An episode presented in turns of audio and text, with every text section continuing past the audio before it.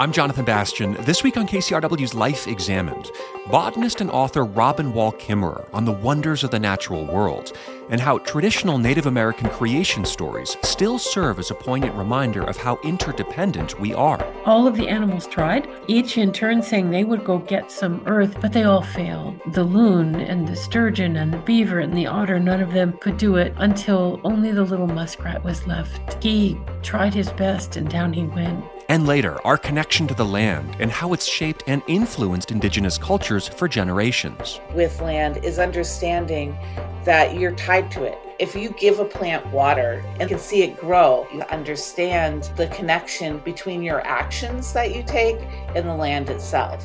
Robin Wall Kimmerer on Indigenous wisdom and environmental stewardship, and how humans, nature, and the land can live in reciprocity with each other. That's coming up on Life Examined. In many ways, our relationship to nature, to the land, to wildlife, and plant life is central to who we are as humans, even if this relationship is starting to feel a bit more foreign.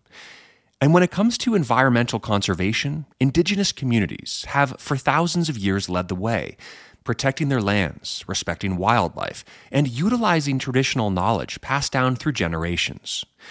So, can a greater awareness and understanding of indigenous knowledge help Western conservation efforts? Would we all benefit from a deeper spiritual and emotional connection to nature, plants, and the land? In her book Braiding Sweetgrass, ecologist and author Robin Wall Kimmerer reflects on the knowledge she gained from her Native American roots. I reached out to Robin in advance of her upcoming talk in Santa Barbara. She'll be a guest speaker at UC Santa Barbara's Arts and Lecture Series, speaking Tuesday, November 14th at 7:30 p.m. at Campbell Hall. You can learn more about this and other events at artsandlectures.ucsb.edu. Robin Wall Kimmerer is director of the Center for Native Peoples and the Environment at the State University of New York, and she joins me now. Welcome. Glad to be with you. Thanks for the invitation. You know, Robin, as we begin our conversation and launch off here, I, I, was wondering if you could tell us the, the creation myth from your tribe, which is something you talk about, you've written about. Um, it has to do with some amazing animals and creatures um, and, and Sky Woman. Would you mind being able to tell us like an abridged version of that story? Yeah, sure the this little snippet of a creation story is from multiple indigenous nations. Um, it is part of the Haudenosaunee creation story, and it's also part of our Anishinaabe story. And this fragment that we share has to do with in the beginning all life, all human people were in the sky world, where we lived just as we do here on earth today, raising our kids, raising our gardens. Um, but one of the things that was really special there is that there was the tree of life. And on that tree grew every kind of uh, plant, uh, all the berries, all the medicines, all the trees, all on one tree. And one time, a um, great wind came through the sky world and felled that tree creating a hole in the sky world. And this is where the story begins when a beautiful young woman, in our language, we call her Gish Kokwe, the sky woman, went over to that hole and looked down and and was so curious to see all this just emptiness except for this shaft of light coming through from the sky world and so as she re- leaned over the hole to see this great mystery she began to fall. And so she reached out and, and grabbed onto that tree of life, but the branch broke off in her hand and she fell. And in this story, we imagine how terrified she was, leaving the only home she'd ever known. But in the darkness below her was the water world, and all those beings were assembled there. And they too looked up in surprise at this sudden shaft of light. And in that shaft, like a little dust mote, they could see a speck. And as it came closer, they could see that it was Sky Woman. And so the story reminds us that the geese all rose from the water and went up and caught her.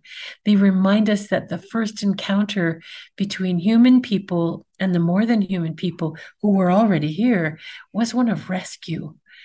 So the story continues the way that those geese carried her down to the water, and the turtle, the snapping turtle who was floating in their midst, let her step onto her his back and said, I'll I'll hold you while we figure out what to do. And the council of all the water beings got together and and they had heard that there was um, earth down below the water and that they would go get some for her so she could have a new place to live this this newcomer.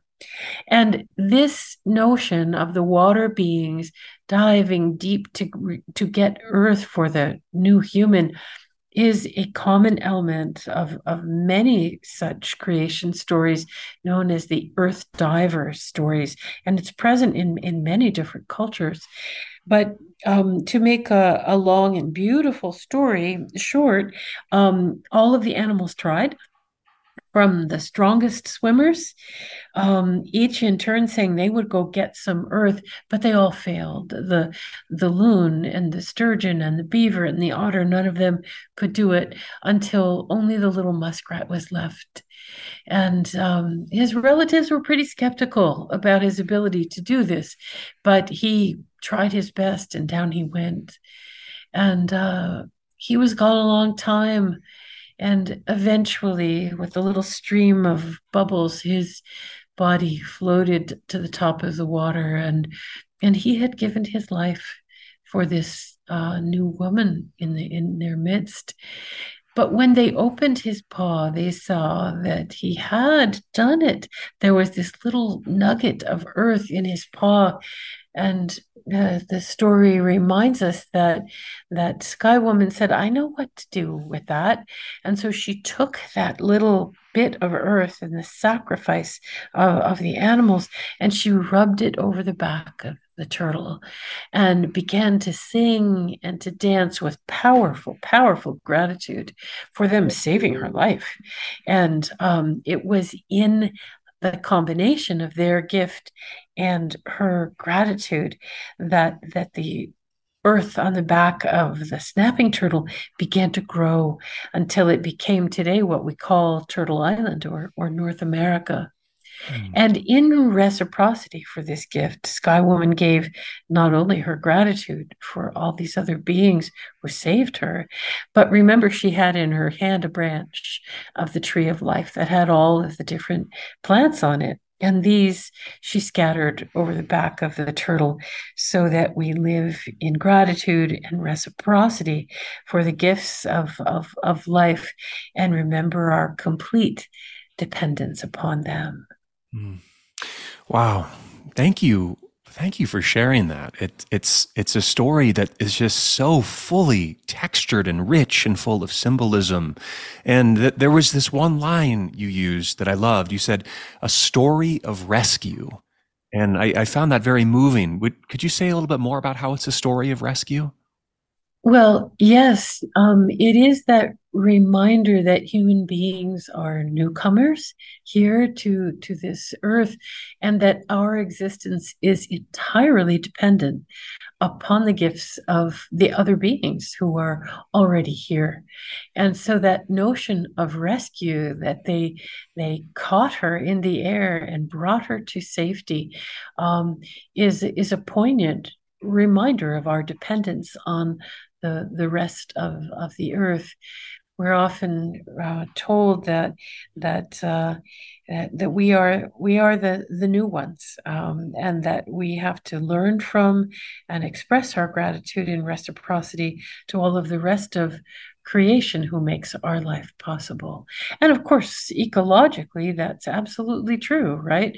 Every morsel of food we put in our mouths comes from the gifts of of other beings. Every breath we take every drink of water that we come from are not things that we have made but that the the rest of the living world has made.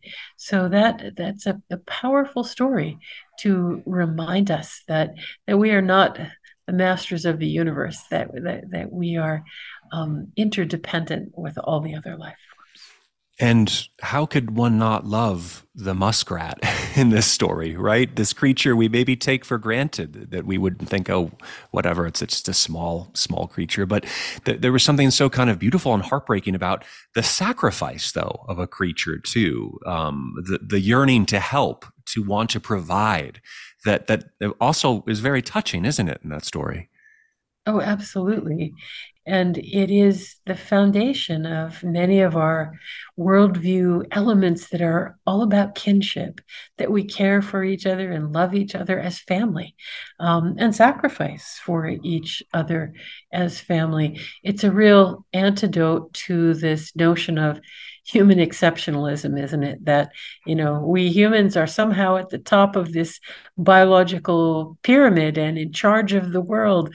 Um, it is a very active um, uh, resistance to that kind of thinking. Mm. And I feel that as as as humans, we're very attracted to like the really big, flashy, powerful animals. For example, if you go on a on a, a, tour in you know in Africa, everybody just wants to see the lions. Those are the big attraction, and there's all this anxiety about whether you see them or not. But I think that one thing you write so beautifully about, and this story is so beautiful as well, is that our our existence is dependent upon these much smaller humbler creatures that we are slowly in many ways wiping out. Let's think of the bees for example and how they are so crucial to our existence as well that that i think we often overlook those kind of smaller but very important species around us yeah absolutely. Um, yeah we have such a bias toward the what we think of as the big and powerful but bees and the moss in a sidewalk crack they are every bit as powerful. And you know i'm i'm really glad that you use the word humble um, because within the indigenous worldview. I should say within the potawatomi view worldview humility is a, cardinal virtue.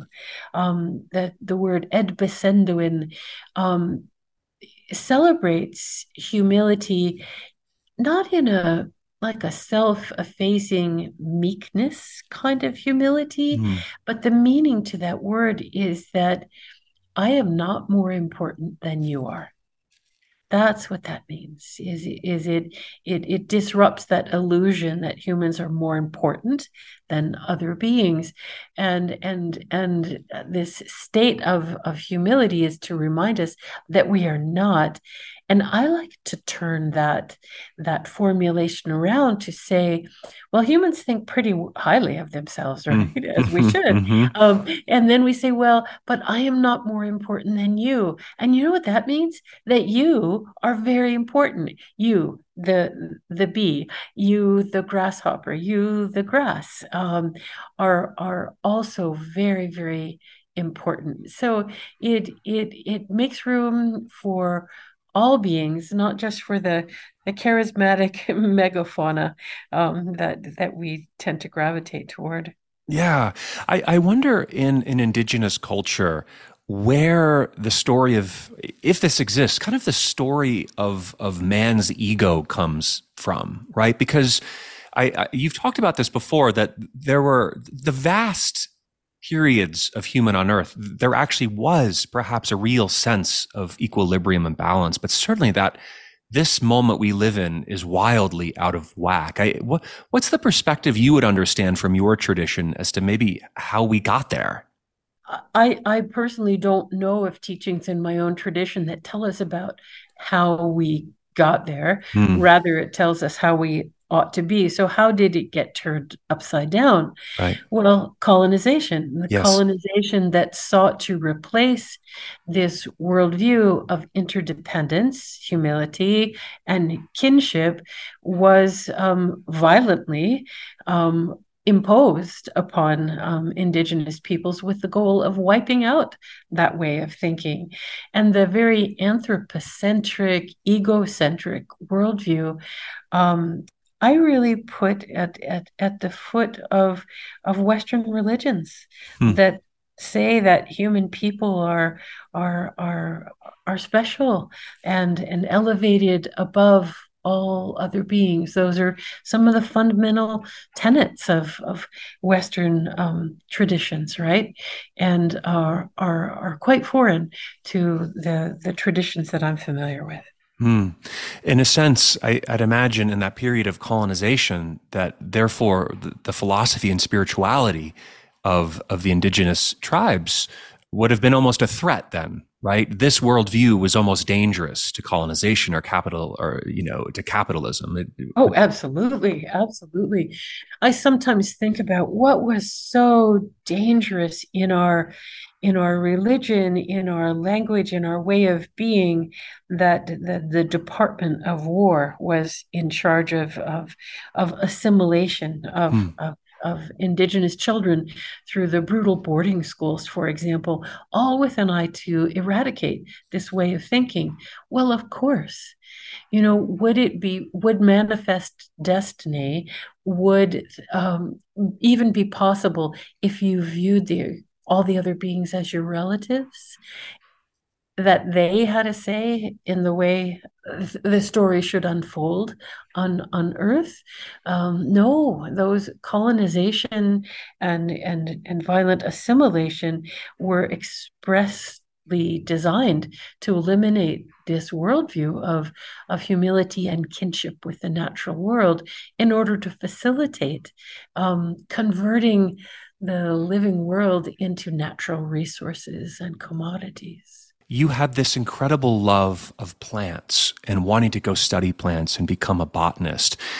What why did you feel that starting there I would say I have an affinity for plants, and the plants have an affinity for me. Mm. they mm-hmm. we we just connected from from the earliest time, and I came to understand. Well, how did my ancestors learn this way of being? Well, they learned it from the land in part, and that maybe I could learn it from the land too. And so, in that way, connection with with with the land became for me my my um, my teacher, and uh, the plants chief among them.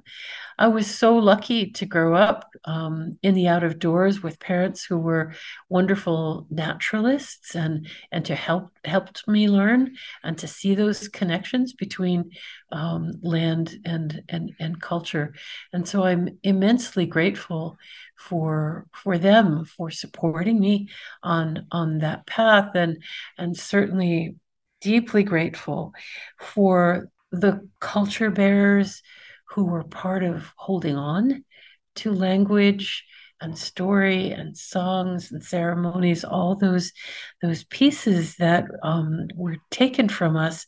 Um, there, they were warriors, incredible protectors for that knowledge, and so when the time was right, they were able to to share it with very beginning learners like me and so many others. Mm. Were there any plants in particular or or questions you found yourself asking at at a younger age when you talk about this love of the plants and the way that they loved you back? Like what what are some of the the memories or stories that come to mind? You know, I'm I'm I'm thinking about the endless delight in meeting new plants as mm. I I won't say I was doing scientific investigations. I was just being a kid, uh-huh. wandering around in the woods and turning over logs and seeing who lives there. But I can remember so many plants the first time I saw them. I think, are you kidding me? A being who's making their life like this? That's so amazing. So I've always been um, just in love with plants' creativity at finding out their their ways of of living what you know now as a ecologist i would call their amazing adaptations. Um, and thinking about them as as teachers and that they were problem solvers. And and so i often look to them to think well how would i solve another problem. Plants you're pretty good at problem solving. And and in that way they really became my teachers. I suppose rather famously now because it's a story i've told so often um, among the plants that have played the perhaps largest role in my um, thinking, where the the famous combination of, of Canada goldenrod and and New England asters, mm. um, these beautiful purple and and gold beings who um, celebrate in September and just make this outrageous uh, carpet of color, and um, because those plants bloom in September, which is when my birthday is, I had a special affinity for them. That oh, you know, they're they're decorating just for me, um, in that mm. in that childlike way of thinking. But what I really got very interested in is their stunning beauty of those two colors together because they share ecological characteristics um, but they they don't have to grow intermingled with one another and yet they do. Um, so the question of the meaning of beauty came to me quite early of why are they beautiful? Why is the world beautiful in its arrangement. And I mean that not only aesthetically in the gold and the purple and being so beautiful, but how does it work? It is as if um, every, every being has their place and their set of relationships that connect them to everyone else. The more I learned about this, um, the more uh, deeply entranced and curious I became. And that's what really drove me not only to study botany, but to study plant ecology, um, which is, of course, the study of relationships mm. among um, plants and and both the physical and the um, uh, the biotic uh, environments as well. And I know that the question that was so crucial to you is, as you've just named it, is, you know, why is the world beautiful? And I know that you would eventually go to university, end up in, you know, botany classes, but you had folks that said, you know, you should go become an artist. That, that, this is the realm of art, not science to answer this question, right? it's true. It's true.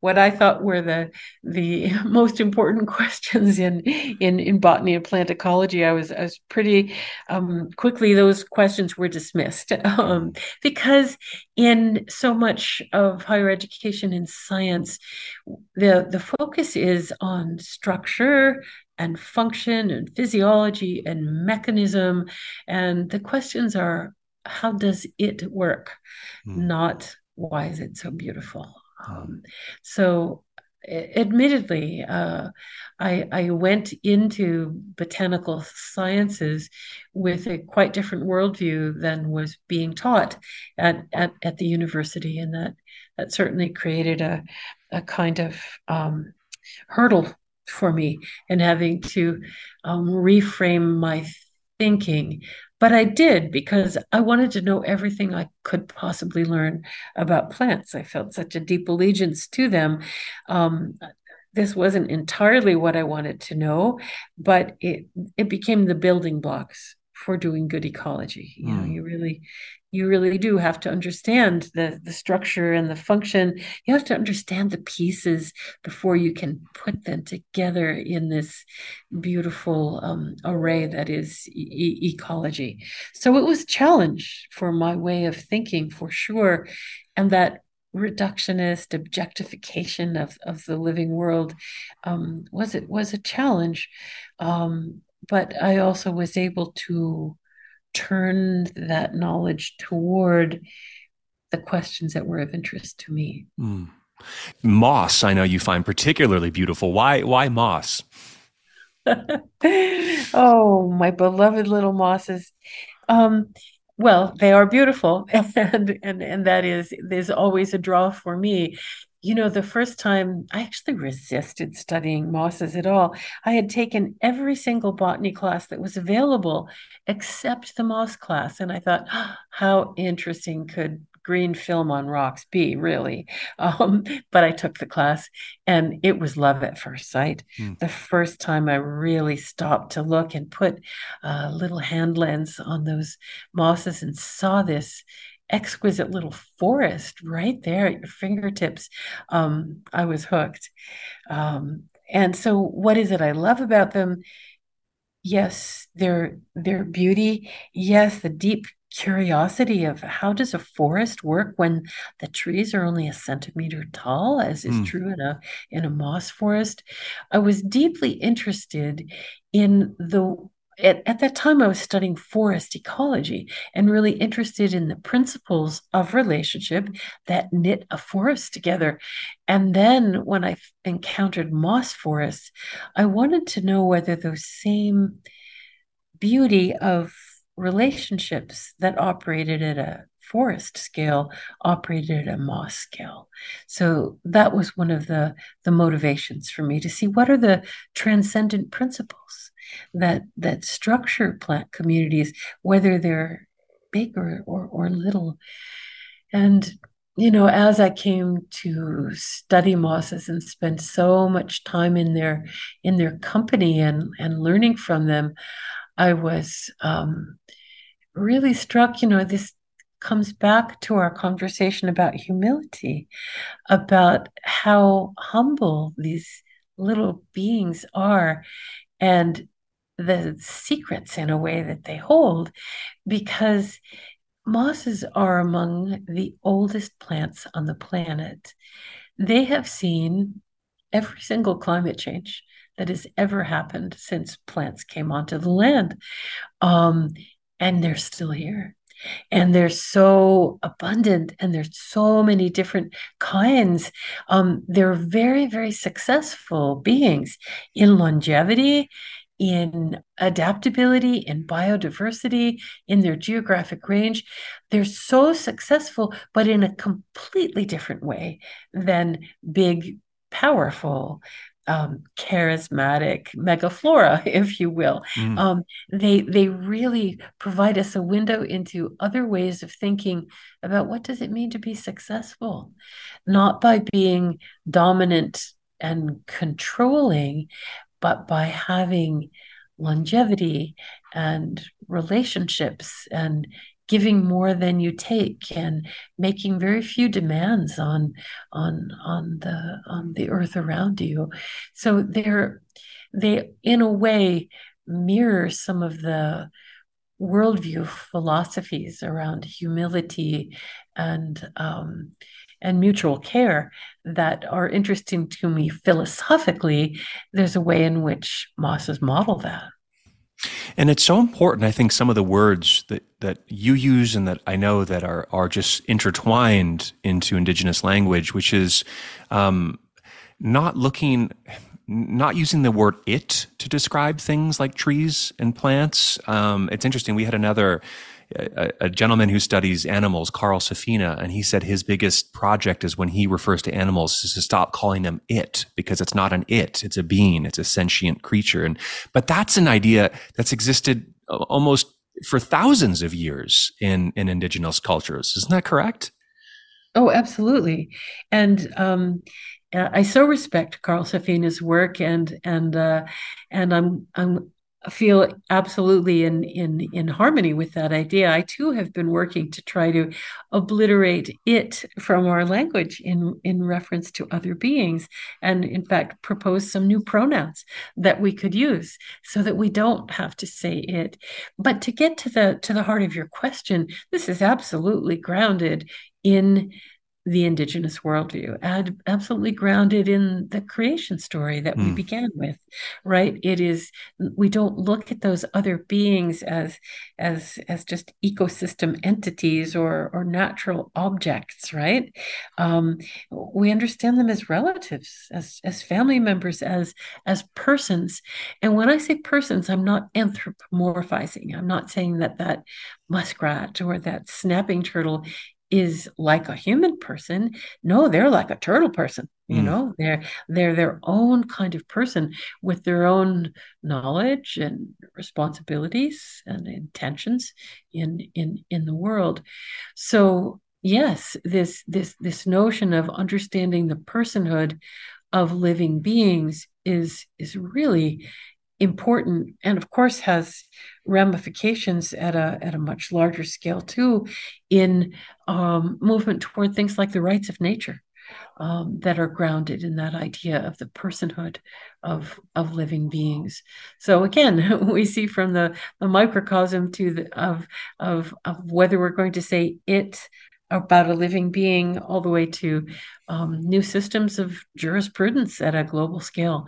Um, that, that's the resonance of that idea of the animacy and the personhood of all living beings. Mm.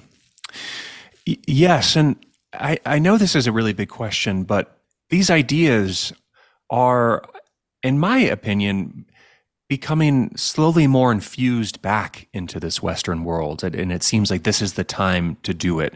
Words like reciprocity have to become more, more vital and valuable and essential to who we are. Like, how do we kind of begin to move these ideas more into the way that we live and think about our place and our, our relationship with the world. I, I cause I can't forget, there's this amazing story. It's in the beginning of Braiding Sweetgrass. You, you know, you asked a bunch of students, can you think of one positive or beneficial relationship between humans and the earth? And, and they couldn't come up with a single answer or a single yes. And so I, am sitting with you here trying to ask, how do we move these ideas and this, this, um, relationship to language into more of the world around us? Well, I think one of the places we begin is with combating the erasure of these ideas. Mm. So often in my own communities, with with my own students, um, I have this sense that they have been so fully inculcated with the Western worldview that they don't even know that there are, are alternatives to itting the world, let's mm. say. Um, they don't even know. Um, so complete has been the the the uh, erasure. So, as an act of of of resistance, surfacing indigenous worldview, surf, surfacing these other ways of thinking about the world other than human exceptionalism, um, is where it starts. And what I find is when I talk to students about saying, well, you could think about land in the Western framework of natural resources, capital, property, that's the default meaning of land, right? Yeah. But what if, what if you imagined yourself into the space of the ancient indigenous worldview, where the land is your relative, the land is your teacher, the land is your healer, the land is your responsibility, not your rights. Um, and when you share with with folks this possibility of thinking differently about our relationship to the living world that isn't objectification it's like this wonderful light goes off with students and say wait I could think that. That's a possibility. Um, so that's where it starts. I think it starts with storytelling that propels imagination of another way of being. And when people see it and participate in it, then think, oh, that's what I want to do. I want to live in a world full of relatives. I'm not particularly interested in living in a commodity or a warehouse full of commodities. Mm. To enter the political sphere here just for a second, that there still needs to be more um, atonement for what's happened over the years to Native Americans. There needs to be more honoring what has happened. You know, it was interesting. I, you know, having been to Berlin recently, I mean, there are incredible monuments at this point to what happened in the atrocities of World War II. I think that country has a lot of problems, but I think they have also tried to publicly own a lot of it. And I wonder where you sit and where your heart sits now, knowing that there's still that history around us. Oh yeah, we are we are not to that place yet of, mm. of public recognition of the terrible tragedies and and mistakes, shall we say, that were made. Um, and I am a really big supporter of the notion of of mistake monuments. We have to commemorate these horrible things that we have done in the past and said, oh, we have to learn from that. How do we learn from that if we don't have it present in our in our public spaces and in our education? So we've got a long way to go simply to face up to that history let alone to make reparations. And i think we are increasingly moving toward the act of imagining what reparations would look like through the land back movement, through thinking about how do we um, hold to account the fact that most of the public lands in this country, all of the public lands in this country, were were taken from indigenous peoples. And how do we heal that? Mm. How do we how do we do justice again through land returns? Um, is is is one of the most important ways that that that can can happen. It's been such a wonderful honor to be joined by Robin Wall Kimmerer, botanist and author. Thank you so much for sharing uh, your your wisdom and the wisdom of your tradition and tribe. We really appreciate the time. Thank you so much for listening.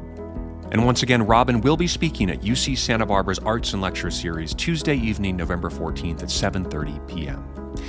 Still to come, the integral nature of the land, how land informs and influences everything from art to languages in indigenous cultures. A reminder, you can connect with us on Facebook. There's a link at kcrw.com slash lifeexamined, or you can find me on Instagram. I'm at Jonathan W. Bastian, where you'll also find exclusive weekly videos with more Life Examined content. We'll be back after this short break. Stay close. This is KCRW. Introducing the KCRW donation car, designed to be recycled. This first of its kind vehicle will save you time, space, and hassle by disappearing. Enjoy the luxury and comfort of turning your underused car into a donation worth hundreds, even thousands of dollars. The KCRW donation car, already in your garage, driveway, or on cinder blocks outside your house. Act now at kcrw.com/cars. I'm Jonathan Bastian, back with Life Examined on KCRW. We just heard Robin Wall Kimmerer talk about why it's important not to erase the past when it comes to the history of stolen Native American lands. So, why has the concept of land ownership been misunderstood and disrespected? Our next guest says the way Native people view land varies from tribe to tribe, but it's founded on a fundamental understanding of living in reciprocity. Mishuana Goeman is professor of gender studies and American Indian studies at UCLA, and she joins me now. Welcome. It's so nice to be here. How do we think about land ownership or territories from the perspective of indigenous cultures in the United States or from or from the tribe from which you descend? Where, where does your mind go when we begin to tackle this big subject? Well, first I'll begin in Indigenous protocols, which is just to introduce myself as Mishuana Goeman. I'm Tonawanda Band of Seneca, what people now know as Western New York. And I speak to you today from Tovangar, which is the land of the Gabrielino Tongva. And uh, just at UCLA, that's where I work and live, and we acknowledge uh, we acknowledge the Tongva daily there. Yeah, thank you for that. So, how do we how do we begin to approach questions of of land and ownership or or even the right words for for let's say uh, your your tribal band? We start with that recognition that i just did but we also i think there's a lot of misconceptions about indians and land and this a lot of my work is around this. Uh, the fact that uh, there's this common misconception that Indians didn't own land is something that stems from our kind of political roots in, in, of American political roots, but not that of indigenous peoples. Uh, we actually did have territories. We had marketplaces. We had meeting places that were uh, shared pieces of land that were connected. We had hunting spots and fishing spots, and of course, this the ways that Native people think of land varies from tribe to tribe. There's over 574 recognized tribes in the hmm. United States right now.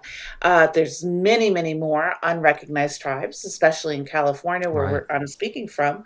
Um, the treaty system, because California came in late into um, the domestic space of the nation, uh, resulted in lost treaties and lost lands and things like that. So the California genocide in California was really intense in mm. terms of that land grab that happened after California became part of the US in the 1850s. So there's a particular way that different people think of different lands. In Los Angeles, for instance, the Tongva organized themselves by various villages because there was, uh, you know, the land was rich with food and resources, etc. Um, where where I am from, we had larger organized villages, and that was because it took a lot of people to uh, work the land and to gather and hunt and uh, that was necessary to live together in larger communities. So, in some ways, the land kind of defines how we interact as as people with the land. Mm. Um, and there's a particular element there that influences also where people live, or that kind of place space that can inform people. It can inform their aesthetics. It can inform their arts, and it can inform their songs, and it informs their languages the tie between languages and land is is really where you get this deep knowledge or what we call traditional ecological knowledge hmm. of how the land uh, can live in reciprocity with with a certain group of people but again that depends on where the tribe would be located right. uh, for instance um, in on the east coast where where i'm from there's uh, we organize our communities by clans and those clans are passed down through the mother and those clans are deeply tied to the land and the ways that they're named uh, for instance my family is the hawk clan and uh, that's deeply tied to kind of the organizing principles that we use as well you mentioned the word reciprocity, which seems really important in this conversation, and and this connection between language and the land. Can you go a little bit further into that? Well, when we we talk a lot with elders and we talk, talk a lot um, at UCLA with the local communities here, for instance, we talk about reciprocity. Craig Torres is one of the cultural educators at the Tongva, and he talks about maha, which is a gifting or a swapping of knowledges. And there's a particular way reciprocity with land is understanding that you're tied to it. Your whole health system is tied to that. Mm. Uh, there, he has these wonderful uh, teaching guides, for instance, with with young people starting early on. Um, a lot of times, people get their native history in fourth grade. But uh, Craig Torres was like, we need to teach them first what's at stake and that the land right. principles. And part of that is teaching reciprocity if you give a plant water, just say one, you know, a kid growing up with one plant and they can see it grow, but there's reciprocity between you and the plant. You have to water it, you have to take care of it, you have to make sure it has sun and soil. Uh, there's a that's a particular form of reciprocity in order to begin to understand the connection between your actions that you take and the land itself. And so, and I think Native people have an amazing amount of knowledge to offer in terms of teaching reciprocity, but also relationality to the land. So, say we have an elderberry tree, which is is something that people in California have used for a long time for our health in that particular kind of care that's related to the deer it's related to it, it, it's related to medicines that we use it's related to our just ingesting or feeding us or giving us sustenance. There's all sorts of ways that that tree can be in reciprocity but we also have to make sure that we harvest at the right time we gather and we do things correctly as well. With a with intent. In my community we call it kind of you have to do things with intent. Mm. and this makes me think so much about the climate struggles that we're in, about ecological health, and about just the importance and the depth and the wisdom of some of these traditions when it comes to uh, understanding the reciprocity of our relationship with the land. No? Oh, yes. We have in, in my community in Haudenosaunee Confederacy, before we begin any programming or any kind of event, we start with a Thanksgiving address. And the Thanksgiving address goes from the teachers to the medicine people to all the various kinds of plants, the ones that give us sustenance again, but the ones that give us medicines.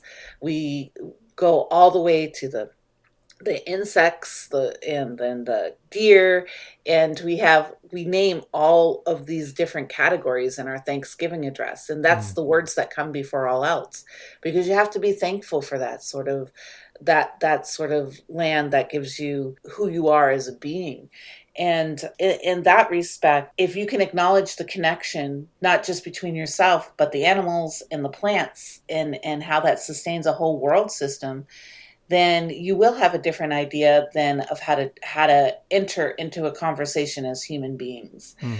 And the Thanksgiving address, I highly suggest. It's just the most beautiful piece of uh, it's it's it's it's just the most beautiful way to start things off with a good mind and with a good intention. And you're doing it because you're taking care of all of those things around you mm. and uh, chief Oren Lyons uh, has just the most beautiful thanksgiving address that that you can watch and it's pretty ubiquitous so mm. you can find it online uh, so w- within these important concepts, how would your tribe on the East Coast then think about ownership of land? Is that even the right word to use here? The idea that one person can own the land, do what they will with the land? Like I said, there is an idea of territory that people had uh, you took care of the territory that you lived in, mm. and uh, that that's very important. There are also meeting places. A lot of the cities in the United States are at these meeting places. Chicago was a huge meeting place mm. for Anishinaabe people and also Haudenosaunee people. It was a, a place that that we met to market or to trade goods or you know just interact with each other.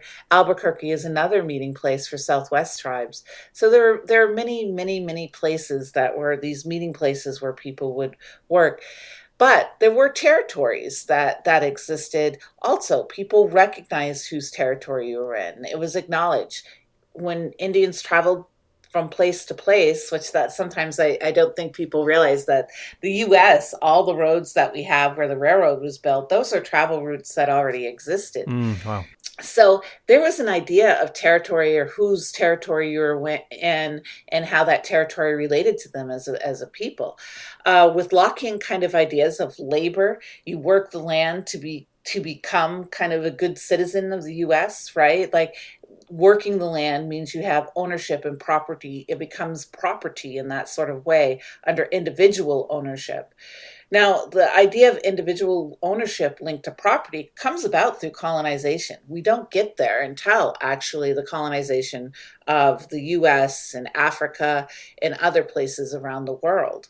It brings into concept this idea of land as property in as it travels through colonial circles. To be clear, there's a particular way our small patches of land that we have left out of these expansive areas across the United States, those small patches of land, we do have to think of that as important territory.